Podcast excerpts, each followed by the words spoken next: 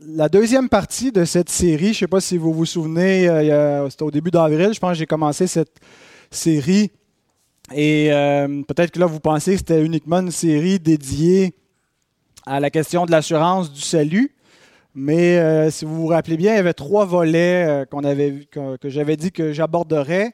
en fait, le, thème principal, c'était le, côté sombre de la vie du chrétien. Et euh, donc, il y avait trois aspects qu'on avait identifiés à partir du euh, psaume 13. Euh, il y avait cette idée du problème de l'assurance. et donc, il fait la, la, première partie qu'on a couvert jusqu'à présent. quand on n'a aucune assurance d'avoir la vie éternelle, il y a des ténèbres dans notre âme. La deuxième partie, c'est la dépression de l'âme qu'on commence aujourd'hui. Puis la troisième, ça va être la question du péché dans la vie du chrétien, euh, la sanctification.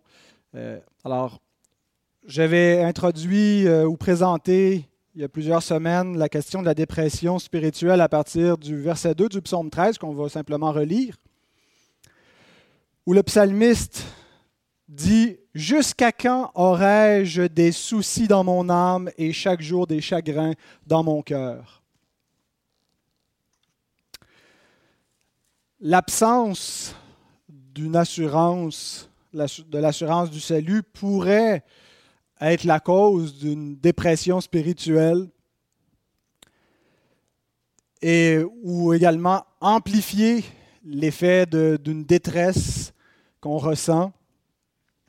Mais quelqu'un pourrait ne pas avoir spécifiquement d'inquiétude par rapport au salut de son âme et néanmoins être dans une euh, dépression de l'âme, être dans un état euh, d'anxiété, de tristesse.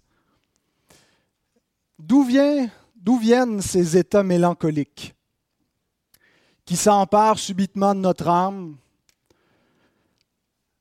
Est-ce que c'est un péché que d'être déprimé? Et est-ce qu'on peut faire quoi que ce soit pour se sortir de cet état de dépression et demeurer toujours dans la joie qui est commandée aux chrétiens?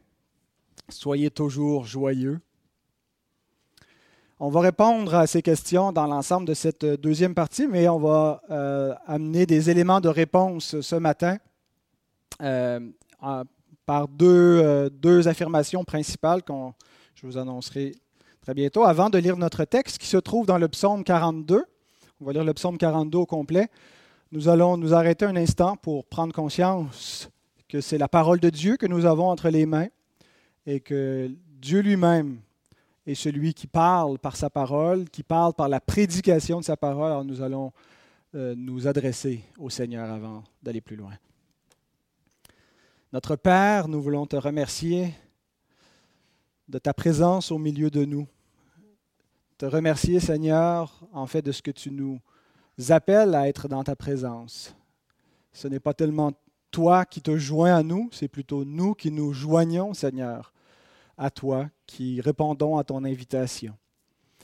Et Père, tu manifestes ta présence parce que tu parles, tu es tu n'es pas simplement un spectateur, Seigneur, lors du culte d'adoration, tu es celui qui agit de manière principale, tu es au centre, tu te révèles, tu commandes ton peuple, tu l'éclaires.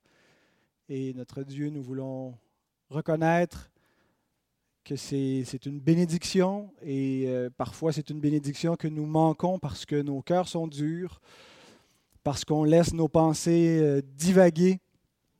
Mais nous te prions, Seigneur, de ramener toute pensée captive à l'obéissance de Christ et d'abattre au-dedans de nous toute hauteur qui s'élève contre la connaissance de notre Dieu.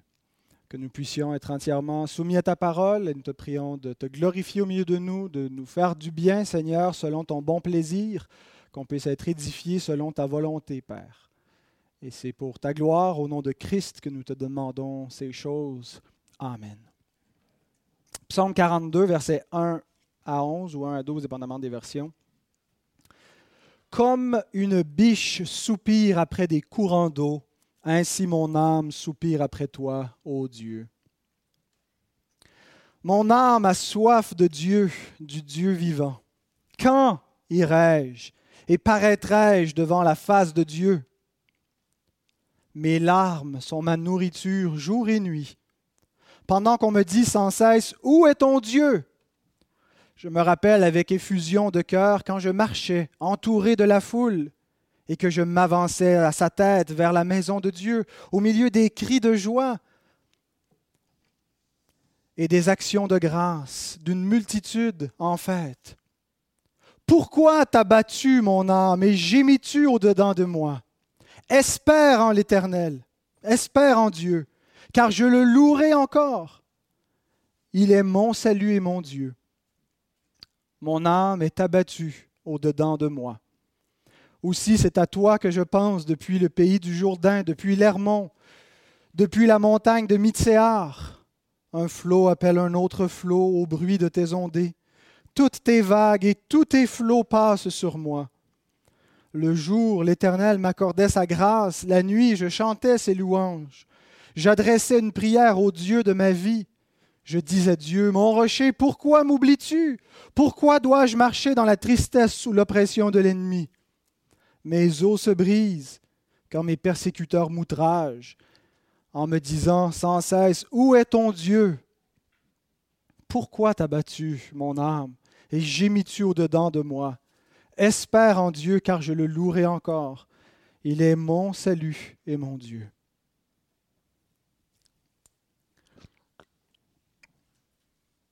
Pourquoi parler de la dépression? Est-ce que ce n'est pas quelque chose qui appartient au, registre, au département de la psychologie et non de la théologie? Est-ce que ce n'est pas un problème euh, isolé chez certains individus qui serait préférable d'adresser dans le counseling en particulier avec les personnes qui en souffrent plutôt que d'amener ça dans l'instruction générale des croyants? La première raison pourquoi nous devons parler de la dépression spirituelle, c'est parce que tous les chrétiens passent par la dépression de l'âme. Permettez-moi d'introduire ce premier point avec une citation substantielle d'un prédicateur que nous affectionnons bien, Charles Spurgeon, qui écrit dans un livre qui est destiné à ses étudiants en théologie. Il avait en plus d'une église une, une école où il formait des, des pasteurs. Et euh, donc, euh, on a un livre, euh, Lectures to My Students, des, je pense que ça en français, c'est causerie avec mes étudiants, mais c'est plutôt des, conférences à ces étudiants. Et il y a un chapitre intitulé Les épisodes de défaillance du pasteur. Et il écrit ceci. Il est écrit que David, dans l'intensité de la bataille, devint épuisé. Donc cela fut écrit de tous les serviteurs du Seigneur. Des humeurs de dépression s'emparent parfois subitement de nous.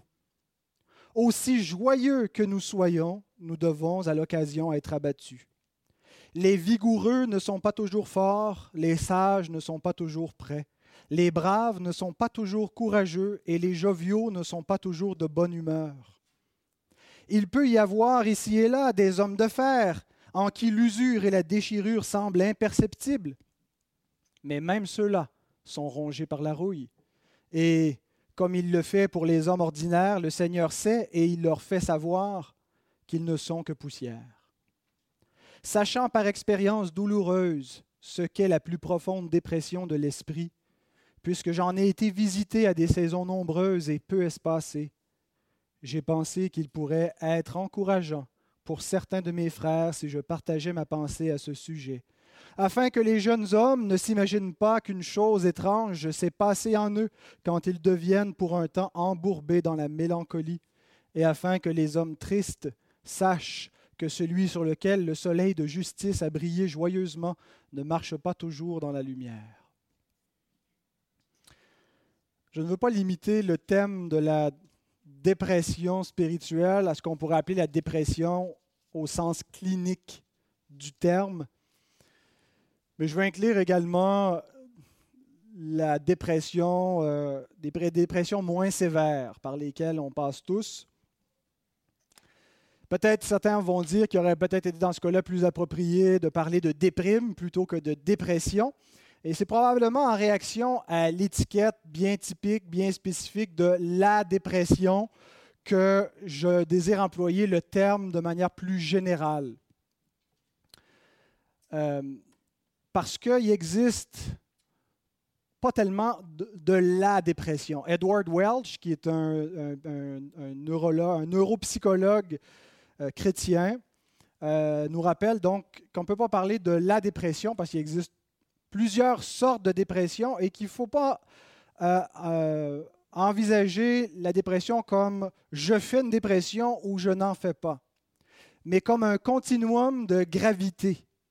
À une extrémité, il y a les symptômes ennuyeux, le vague à l'âme, et à l'autre extrémité, il y a les symptômes débilitants qui nous empêchent de fonctionner. Et donc, c'est un spectre plutôt que oui ou non, je, je suis en dépression, je ne le suis pas. En fait, depuis qu'Adam et Ève ont désobéi à Dieu, l'âme de tous leurs descendants est affectée par la dépression. Et donc de reconnaître que on ne peut pas parler de la dépression, mais de plusieurs formes de dépression et de degrés de dépression, nous amène également à reconnaître que c'est une erreur que d'uniformiser le traitement de la dépression. Et je veux le dire d'emblée que je ne suis pas du tout contre l'idée d'employer des antidépresseurs ou des somnifères ou autres médicaments qui peuvent aider à soigner des gens qui sont aux prises avec des problèmes d'anxiété ou de dépression sévère. Euh, parce que la dépression peut certainement avoir des causes physiques, peut être une maladie liée au cerveau. Euh, nos organes euh, physiques, biologiques ont besoin d'être soignés et le cerveau est un organe également qui peut être déficient et qui peut causer, avoir un grand impact sur l'humeur. En fait, même quand le corps souffre, ça affecte l'humeur, alors quand le cerveau souffre, euh, ça affecte l'humeur. Et donc je, reconnais que ce n'est pas simplement quelque chose de, spirituel et d'immatériel qui est, qui est la cause de la dépression euh, et qu'il euh, y a une place pour la médicamentation, je ne sais pas si c'est la bonne façon de le dire, le terme, mais je réalise, je constate que notre société est devenue accro aux pilules. Euh, il n'y a pas si longtemps, euh, en 2007, Paul Arcan a publié un documentaire intitulé euh, Québec sur ordonnance. Est-ce qu'il y en a qui l'ont vu? Personne n'a vu ça? Levez dans la main. Personne n'a vu ça. Québec sur ordonnance, c'est disponible gratuitement sur Internet en vidéo, je pense sur Dailymotion. Mais si vous tapez dans Google, vous pouvez voir. Et il traite vraiment de la surconsommation de, de médicaments, comment on traite des comportements qui sont somme toute normaux, même dans l'enfance, et euh, que tout le monde finalement est drogué comme la calotte polaire, qu'il y a plus de prescriptions de Prozac et d'antidépresseurs dans la province qu'il y a d'habitants euh, qui vivent ici. Et donc, l'approche thérapeutique, l'approche où on traite avec des professionnels et par des médicaments, euh, s'attaque surtout aux symptômes et pas tellement à la cause. Euh, quand on a des maux de tête, on peut prendre de l'aspirine, mais il peut y avoir des causes qui provoquent nos maux de tête et l'aspirine s'attaque surtout aux symptômes, mais s'il y a un problème récurrent, ça ne va jamais régler le problème. Il faut aller plus loin que ça. Et également, l'approche thérapeutique a le défaut de voir la normalité des effets négatifs de la normalité de l'existence humaine. Quand je dis normalité, je ne veux pas dire que c'est bon et agréable d'avoir un état dépressif, mais ça fait partie de l'existence post-Genèse 3. Après la chute, ce n'est pas quelque chose euh, d'anormal euh, et, qui nécessite, à chaque fois euh, une thérapie et des médicaments. Certains états dépressifs ne sont pas des maladies. Ils sont des états normaux qui ne nécessitent pas de thérapie particulière. Et la communauté médicale est responsable du recours massif aux médicaments, euh, comme si tous les problèmes de santé mentale étaient une maladie du cerveau, un débalancement chimique dans le corps humain qui affecterait euh, l'organe principal du corps. il faut prendre donc des médicaments pour traiter cela. Je reconnais qu'il y a euh, une réalité là, mais il y a un recours massif et abusif dans la société en général et en particulier la société nord-occidentale, beaucoup plus en Amérique du Nord qu'en Europe. Et j'écoutais récemment, euh, j'écoute toutes les émissions du théologien et, le, doyen Albert Mahler, euh, qui a une émission quotidienne où il analyse les nouvelles du monde. il y a une émission aussi qui est, plus espacée, là, ça vient une fois par mois, par deux mois, c'est pas régulier, où il invite euh, différents intellectuels qui se spécialisent dans un champ et il discute avec eux. Ce pas des, des, sujets toujours proprement chrétiens, mais ils les analysent toujours dans une perspective chrétienne. Et récemment, il recevait le psychiatre Fuller Torrey qui se spécialise dans la schizophrénie. Sa sœur était atteinte de schizophrénie euh, et donc ça l'a amené vraiment à se consacrer, à consacrer sa vie à, rechercher sur ce, problème-là et les problèmes de, le, syndrome de bipolarité.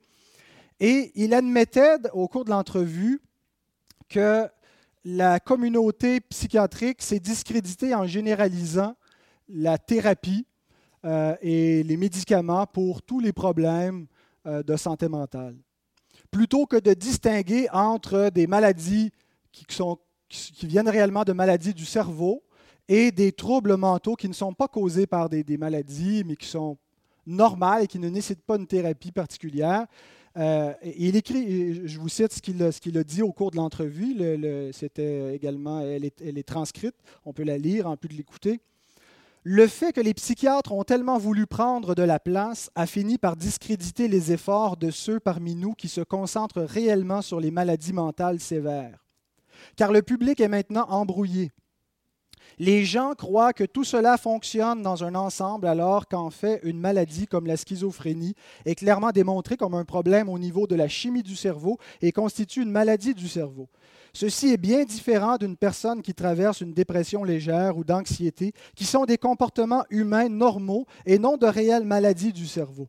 La psychiatrie est organisée de telle façon que tout est maintenant mélangé et il est difficile pour le public de comprendre que certains de ces phénomènes sont réellement des maladies du cerveau et doivent être traités comme tels.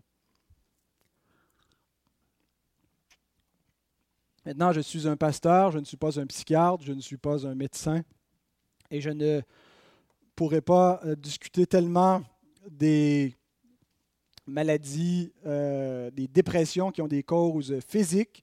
Euh, de toute façon, ce n'est pas le but de la prédication. ça serait le but, dans un autre contexte, d'avoir un exposé sur cela, mais nous exposons la parole de Dieu. Elle nous dit que le péché a des effets sur tout notre corps, incluant notre cerveau et les effets noétiques de la chute. Mais nous allons nous concentrer sur les, formes de dépression qui ne sont pas causées par une, maladie biologique. Euh, et je crois cependant que la puissance de l'Évangile va être bénéfique, même pour ceux dont les dépressions sont causées par une disposition physique biologique. Je crois que euh, ce qui sera exposé dans cette partie de, la série va être bénéfique pour tous ceux qui vont le mettre en application, euh, peu importe la cause de leur état d'âme. Alors pourquoi parler de la dépression? Parce que tous les chrétiens passent par les états d'âme que le psalmiste nous décrit au psaume 42. Et on n'a pas besoin d'avoir l'étiquette qui vient d'un médecin ou d'un psychiatre qui nous dit tu es en dépression, tu as besoin d'antidépresseurs pour se reconnaître dans ce qui est dit ici. Chez certains d'entre nous, ces épisodes dépressifs sont très momentanés, sont souvent liés à des circonstances ponctuelles. Chez d'autres, c'est une mélancolie qui caractérise la majeure partie de leur existence. C'est dans leur tempérament, ils sont le plus souvent du temps dans cet état que le psalmiste nous décrit. Et donc, la première raison pourquoi nous voulons parler de la dépression, c'est parce qu'on se trouve, chacun de nous, quelque part entre ces deux extrêmes. Soit qu'on vit la déprime, la dépression très momentanément, très ponctuellement, ou soit que c'est beaucoup plus régulier, constant dans notre existence, mais tous, nous connaissons ces symptômes. La deuxième raison, c'est parce que la Bible parle abondamment de la dépression de l'âme. Elle n'en parle pas avec le langage moderne qu'on retrouverait dans le, DSM-5, le, manuel des, psychologues et des psychiatres. Et elle n'en parle pas non plus avec le, langage euh, plus populaire qu'on utilise, euh, le langage médical, mais populaire qu'on utilise aujourd'hui. Néanmoins, la Bible nous parle des causes de la dépression spirituelle. Elle nous parle aussi de ses effets. Elle nous décrit ce qui se passe dans l'âme d'un malheureux. Et surtout, elle nous montre le moyen d'en sortir elle nous révèle mieux que, ce que le, monde a à offrir pour secourir notre âme. Et j'aimerais vous donner quatre observations tirées du psaume 42 concernant la dépression de l'âme. Première observation. La dépression de l'âme, attention, ça, frappe, vous allez voir, est une profonde tristesse. Vous allez dire, on n'a pas besoin du psaume 42 pour savoir ça. Mais à quoi ressemble cette tristesse?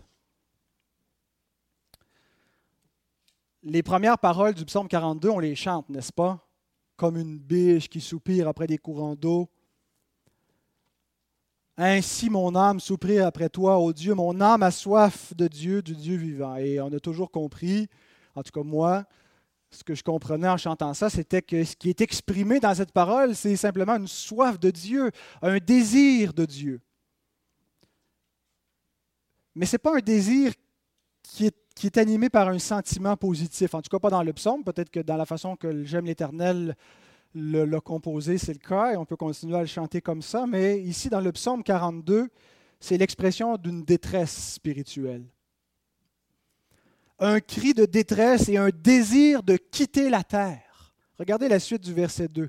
Quand irai-je et paraîtrai-je devant la face de Dieu? Et je pense que ce qu'il exprime ici, ce n'est pas simplement qu'il a hâte d'aller à l'église,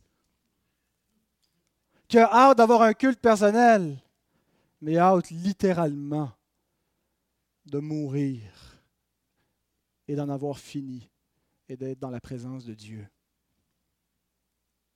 Et si vous doutez que c'est la bonne façon de lire, regardez ce qu'il dit immédiatement après au verset 3. S'il est tellement en joie et j'ai tellement hâte d'aller à l'église cette semaine, verset 3, mes larmes sont ma nourriture jour et nuit, pendant qu'on me dit sans cesse, où est ton Dieu? N'avez-vous jamais eu envie de partir? Et pas envie de partir juste à cause de la joie du ciel, mais surtout à cause de la tristesse de la terre.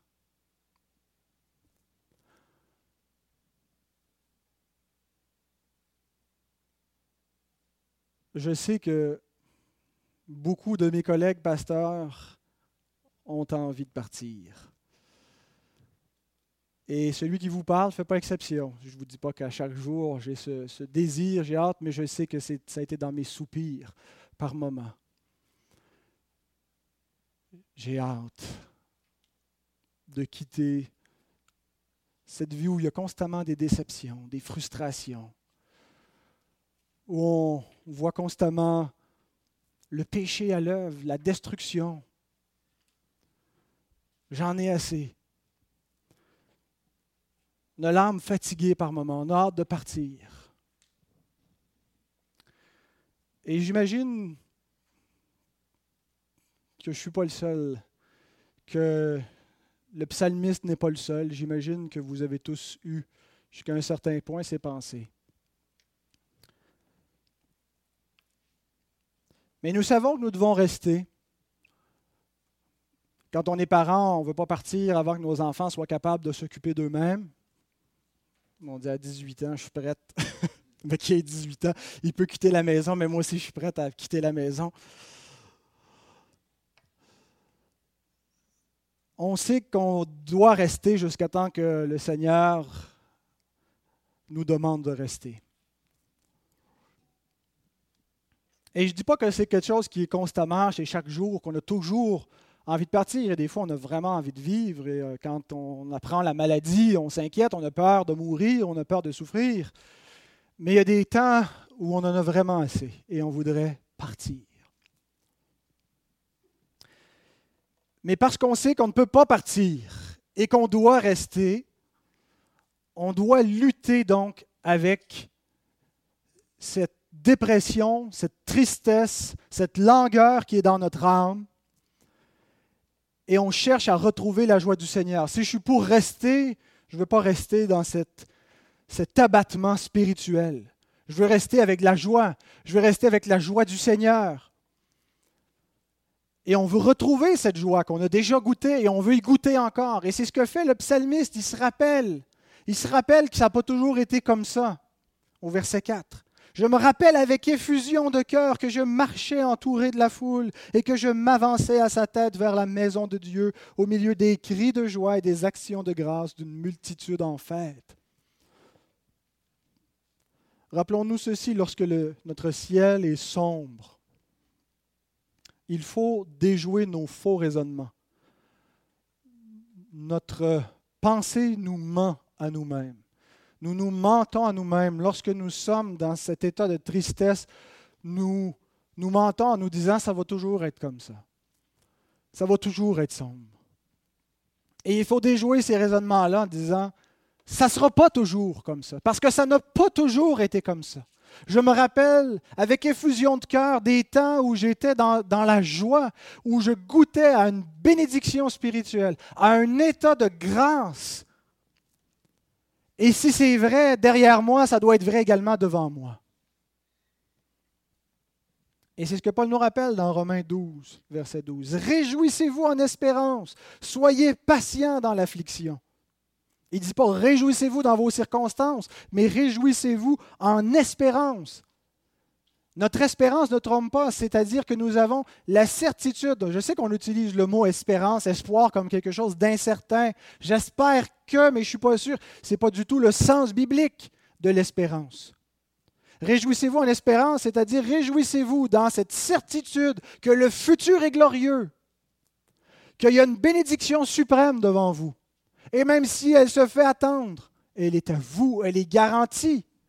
Et c'est cette, réjouissance en espérance qui nous permet d'être patients dans l'affliction. Il ne dit pas soyez patients dans l'affliction et réjouissez-vous en espérance, mais il met dans l'ordre inverse.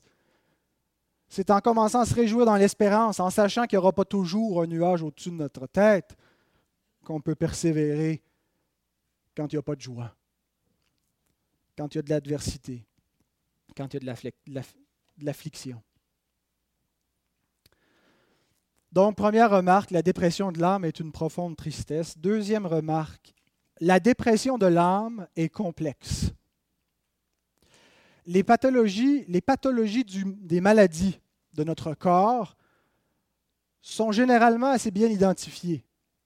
Et encore là, il y a certaines maladies dont on ne comprend pas l'origine, la cause, et on ne sait pas comment les traiter. Et on n'arrive pas à les traiter.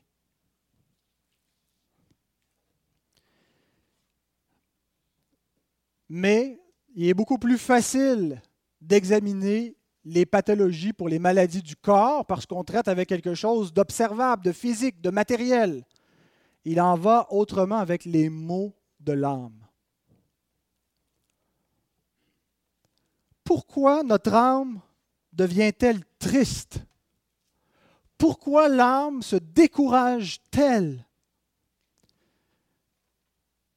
Et ce n'est pas toujours simple.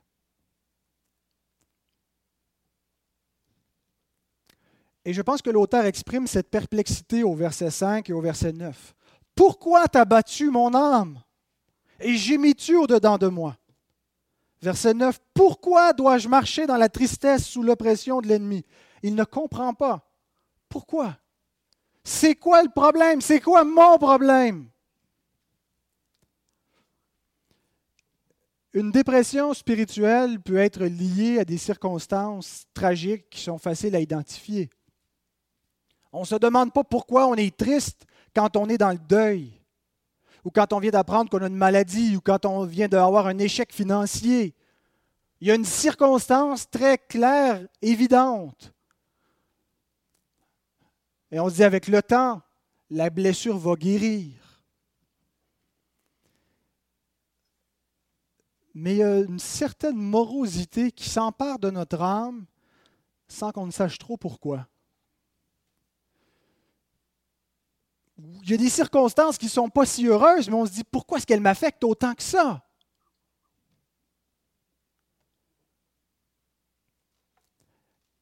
Ça ne veut pas dire qu'il n'y a aucune raison qui explique pourquoi notre âme est abattue, qu'il n'y a aucune cause, mais qu'on ne sait pas la cause, qu'on ne la comprend pas, que ça nous échappe, que notre âme est, est mystérieuse, son fonctionnement est mystérieux. Et parfois, tout semble aller bien extérieurement. Il n'y a aucune raison extérieurement pour être triste. Tout va bien, on manque de rien, il n'y a aucune tragédie, nos relations sont en bon état, mais il y a quelque chose qui ne va pas dans notre âme. Et on essaie de se raisonner nous-mêmes. Hey, réveille! Il y en a qui meurent de faim. Toi, tu as tout ce qu'il te faut pour. C'est quoi, mon problème? On se parle à soi-même et on essaie de se convaincre qu'on n'a pas raison d'être triste, on n'a pas raison d'être déprimé, que tout va bien.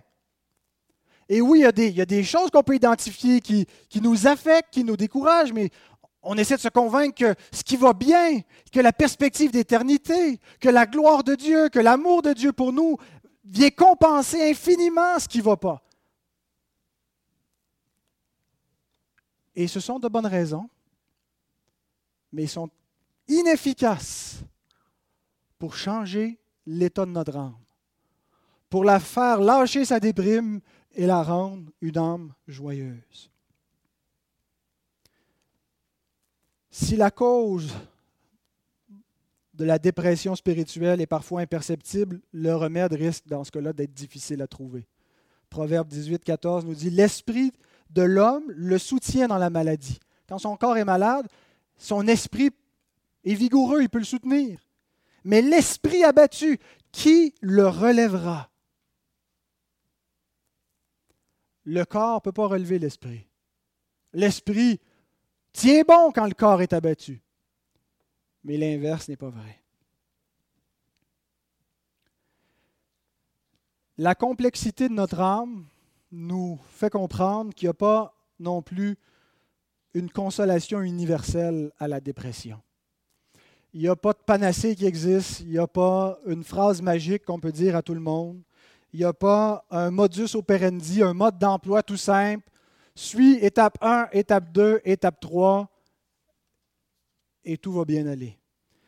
Et c'est pour ça, frères et sœurs, qu'il faut être très humble et très patient envers ceux qui souffrent de la dépression spirituelle. Parce que ce n'est pas toujours par manque de foi. Ce n'est pas simplement par paresse spirituelle. Même parfois eux-mêmes ne comprennent pas ce qui se passe en eux. Et ils voudraient bien régler le problème. Personne ne comprend pleinement son âme. Personne ne sait à quel point son propre corps a un, effet sur son âme. En fait, quand on dit que les débalancements chimiques dans le cerveau sont responsables de la dépression, ce n'est pas prouvé. C'est encore au niveau théorique qu'on a de bonnes raisons de croire que c'est le cas parce que le, rebalancement chimique semble bien aider, mais il n'y a pas de test objectif scientifique hors de tout doute qui démontre dans quelle mesure, quel élément chimique en nous affecte jusqu'à quel point, dans quelle mesure notre corps affecte notre âme. Qui le sait réellement? Dans quelle mesure notre propre péché affecte notre âme? Dans quelle mesure l'enfance et les expériences douloureuses, les tragédies qu'on a vécues viennent nous affecter et nous hanter aujourd'hui. Et ça ne signifie pas qu'on ne comprend rien de tout ça, qu'on ne sait rien des effets circonstanciels sur notre âme. mais on ne le perçoit pas clairement et parfaitement. Et dans ce cas-là, nous devons nous en remettre à celui qui connaît les secrets du cœur. Psaume 44, verset 22. Il n'y a que Dieu qui connaît réellement les secrets de notre cœur. Même nous, nous ne connaissons pas les secrets de notre cœur. Quelles sont les raisons dans le psalmiste qui causent sa dépression? Et, ce n'est pas exhaustif parce que, je le dis, ça nous, ça nous est impossible d'en dresser une liste exhaustive. Mais quelles sont les raisons au moins partielles qui nous sont présentées? D'abord, il reconnaît la souveraineté de Dieu sur son état au verset 7. Un flot appelle un autre flot au bruit de tes ondées, toutes tes vagues et tous tes flots passent sur moi.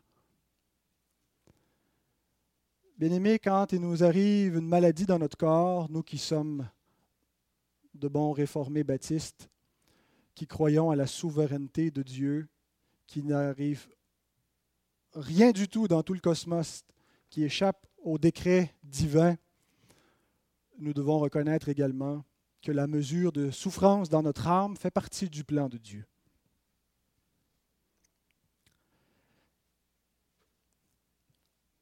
Deuxièmement, l'impression qu'il a d'être abandonné de Dieu. Au verset 9, cette impression lui cause un profond chagrin. Je dis à Dieu, mon rocher, pourquoi m'oublies-tu?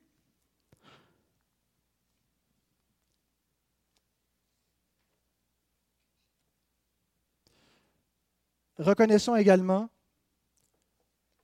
la puissance spirituelle de l'ennemi de notre âme. Le diable qui rôde comme un lion rugissant, qui attaque nos âmes par des pensées sombres, par la tentation. Il dit dans le même verset, pourquoi dois-je marcher dans la tristesse sous l'oppression de l'ennemi? Peut-être qu'il ne référait pas nécessairement à un ennemi spirituel, mais même les ennemis physiques sont parfois des instruments dans les mains de l'ennemi spirituel. Une autre raison, il est possible que ce soit une souffrance physique qui cause la détresse de son âme. Mes os se brisent, verset 10, quand mes persécuteurs m'outragent et me disent sans cesse, Où est ton Dieu? Et la dernière partie de cet énoncé nous montre que de vivre au milieu de pécheurs qui se moquent de Dieu, qui rejettent ses préceptes et ses, commandements, a un impact sur l'âme du fidèle. Vivre dans un monde déchu, un monde en rébellion ouverte contre Dieu, un monde qui célèbre le péché, va nous provoquer de la tristesse. Ça, ça ne nous laisse pas indifférents. Et on s'inquiète même d'être outragé dans ce monde, persécuté dans ce monde.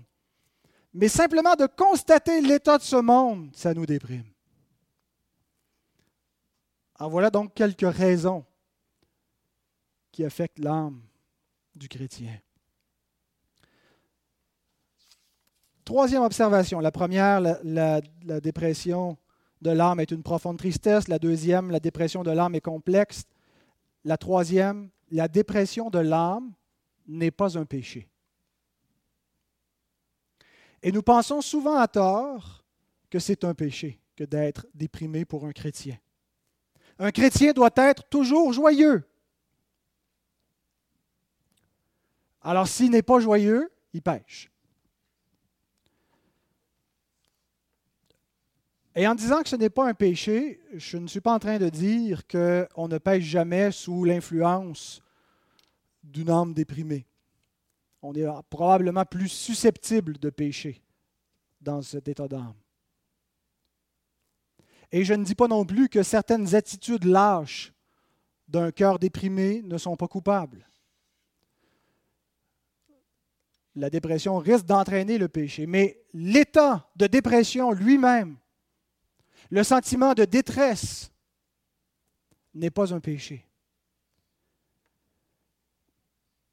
Parce que j'ai vérifié dans tous les passages que j'ai trouvés dans les psaumes, où les psalmistes expriment leur détresse psychologique, leur profonde tristesse, et ils demandent constamment le secours de Dieu, mais nulle part ils ne se repentent et demandent pardon de ressentir ce qu'ils ressentent. Et je pense que lorsque Paul commande aux croyants d'être toujours joyeux, c'est compatible avec un état de dépression spirituelle. Parce qu'il n'est pas en train de nous commander comme tel une émotion, mais plutôt une perspective. Même si tu es déprimé, aie cette perspective de joie sur ton existence. Parce que Paul, en écrivant cela, il était pas mal déprimé. Il était emprisonné et il souffrait énormément dans son âme. Et il n'est pas en train de dire qu'il faut faire fi de cet état-là et, faire comme si ça n'existait pas. Mais le transcender par la foi, aller au-delà de ce que nos émotions nous disent et garder une perspective de joie sur nos circonstances.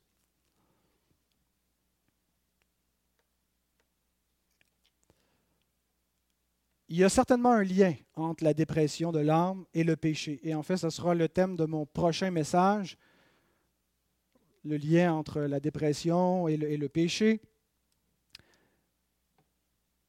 Mais on voit beaucoup d'exemples d'hommes de Dieu dans la Bible et dans l'histoire de l'Église qui n'étaient pas moins des hommes de Dieu parce qu'ils ont traversé ces détresses spirituelles. Pensons à Job. Pensons à David. David exprime dans sa poésie les états spirituels de plus grande détresse. Et pourtant, c'était un homme selon le cœur de Dieu. Pensons à Jérémie, le prophète qui pleure. Pensons à Paul lui-même. Dans l'histoire de l'Église, Luther, Martin Luther réclamait la mort à plusieurs reprises dans sa vie.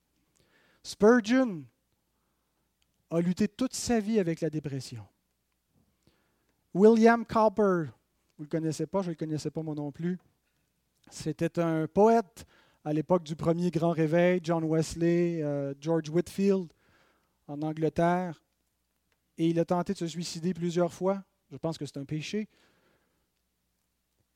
Mais la détresse elle-même, bien qu'elle implique le péché, l'état de dépression en lui-même n'est pas un péché. Et Cowper, j'aimerais vous citer un de ses poèmes qu'il a dû apprendre à se dire à lui-même et à vivre selon ses standards. Ne juge pas le Seigneur par de faibles sens, mais confie-toi en sa grâce. Derrière une sombre providence, il cache l'éclat de sa face. Et il y a un personnage bien connu de la Bible qui dit ceci dans Matthieu 26, 38. Mon âme est triste jusqu'à la mort. Et on sait cet homme, en proie à une dépression morbide, qui a exprimé une telle parole, n'a jamais péché. C'était le Fils de Dieu qui a ressenti en lui-même cet état de morbidité mon âme est triste jusqu'à la mort. Ce n'était pas juste une figure de style. C'était l'expression littérale de l'état de son âme. Et il n'a pas péché. Quatrième et dernière observation, la dépression de l'âme nécessite le secours de Dieu. Les psalmistes ne demandent pas pardon pour leur détresse, mais ils demandent à Dieu de les secourir. Être sous un état de dépression, c'est être en proie à la tentation, c'est être exposé à de graves dangers. On est beaucoup plus vulnérable et on ne peut pas demeurer passif. On ne peut pas se dire, le pasteur a prêché que ce n'était pas un péché, donc je peux m'installer confortablement et attendre que ça passe. Dans tous les exemples, en tout cas dans les psaumes où les hommes luttent avec la dépression spirituelle, ils luttent. Ils ne se laissent pas aller passivement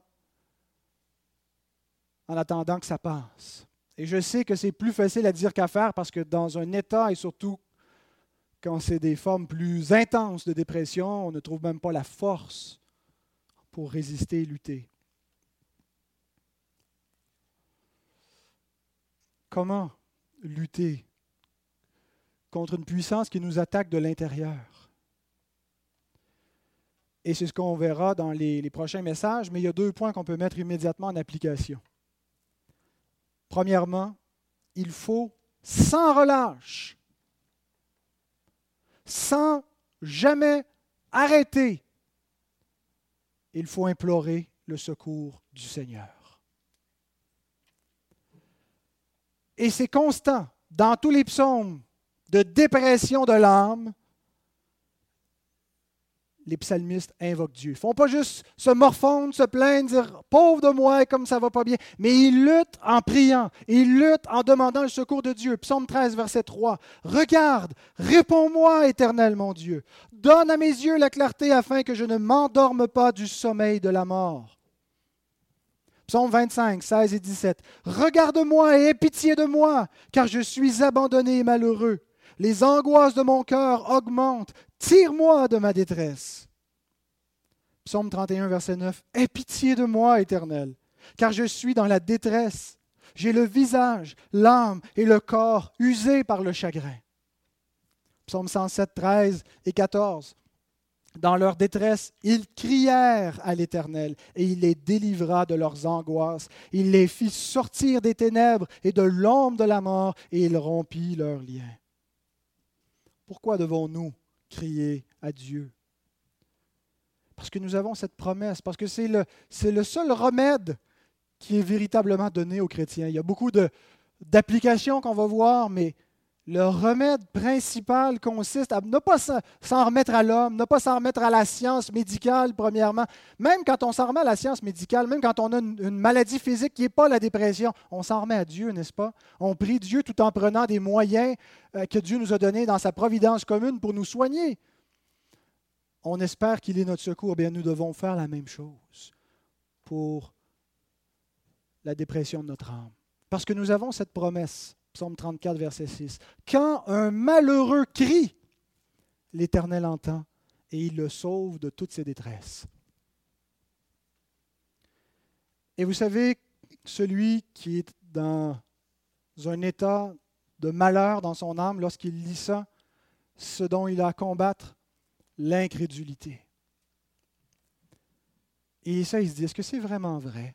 Est-ce que ce n'est pas juste de la prose? Est-ce que ce n'est pas juste des belles paroles? C'est vrai d'une manière générale, c'est vrai en Jésus que Dieu nous secourt, mais est-ce que ponctuellement, dans ma détresse spirituelle, dans ma dépression, si je crie à Dieu, il va me secourir de toutes mes détresses? Parce que j'ai crié. J'ai crié à Dieu j'ai crié encore et je suis toujours dans cet état. As-tu cessé de crier? Parfois, l'Éternel délivre instantanément. Parfois, on vit une crise d'anxiété qui nous prend une attaque de panique intense. Et la seule chose qu'on peut faire, on se jette à genoux et on crie à Dieu. Et il vient une paix. L'Esprit vient nous rassurer et, rapaiser nos, nos pensées. Mais parfois, le Seigneur nous laisse souffrir plus longuement. Ça ne veut pas dire, même lorsqu'il tarde, qu'il nous abandonne, qu'il nous tourne le dos, qu'il nous laisse sous la malédiction. Il n'abandonne jamais un malheureux qui crie à lui. Sa parole est vraie, elle ne peut pas être fausse. Et ne nous secourt pas nécessairement de la façon qu'on le voudrait. Mais rappelons-nous ce que Paul nous dit lorsqu'il a crié à Dieu. Quelle fut sa réponse? 2 Corinthiens 12, 9.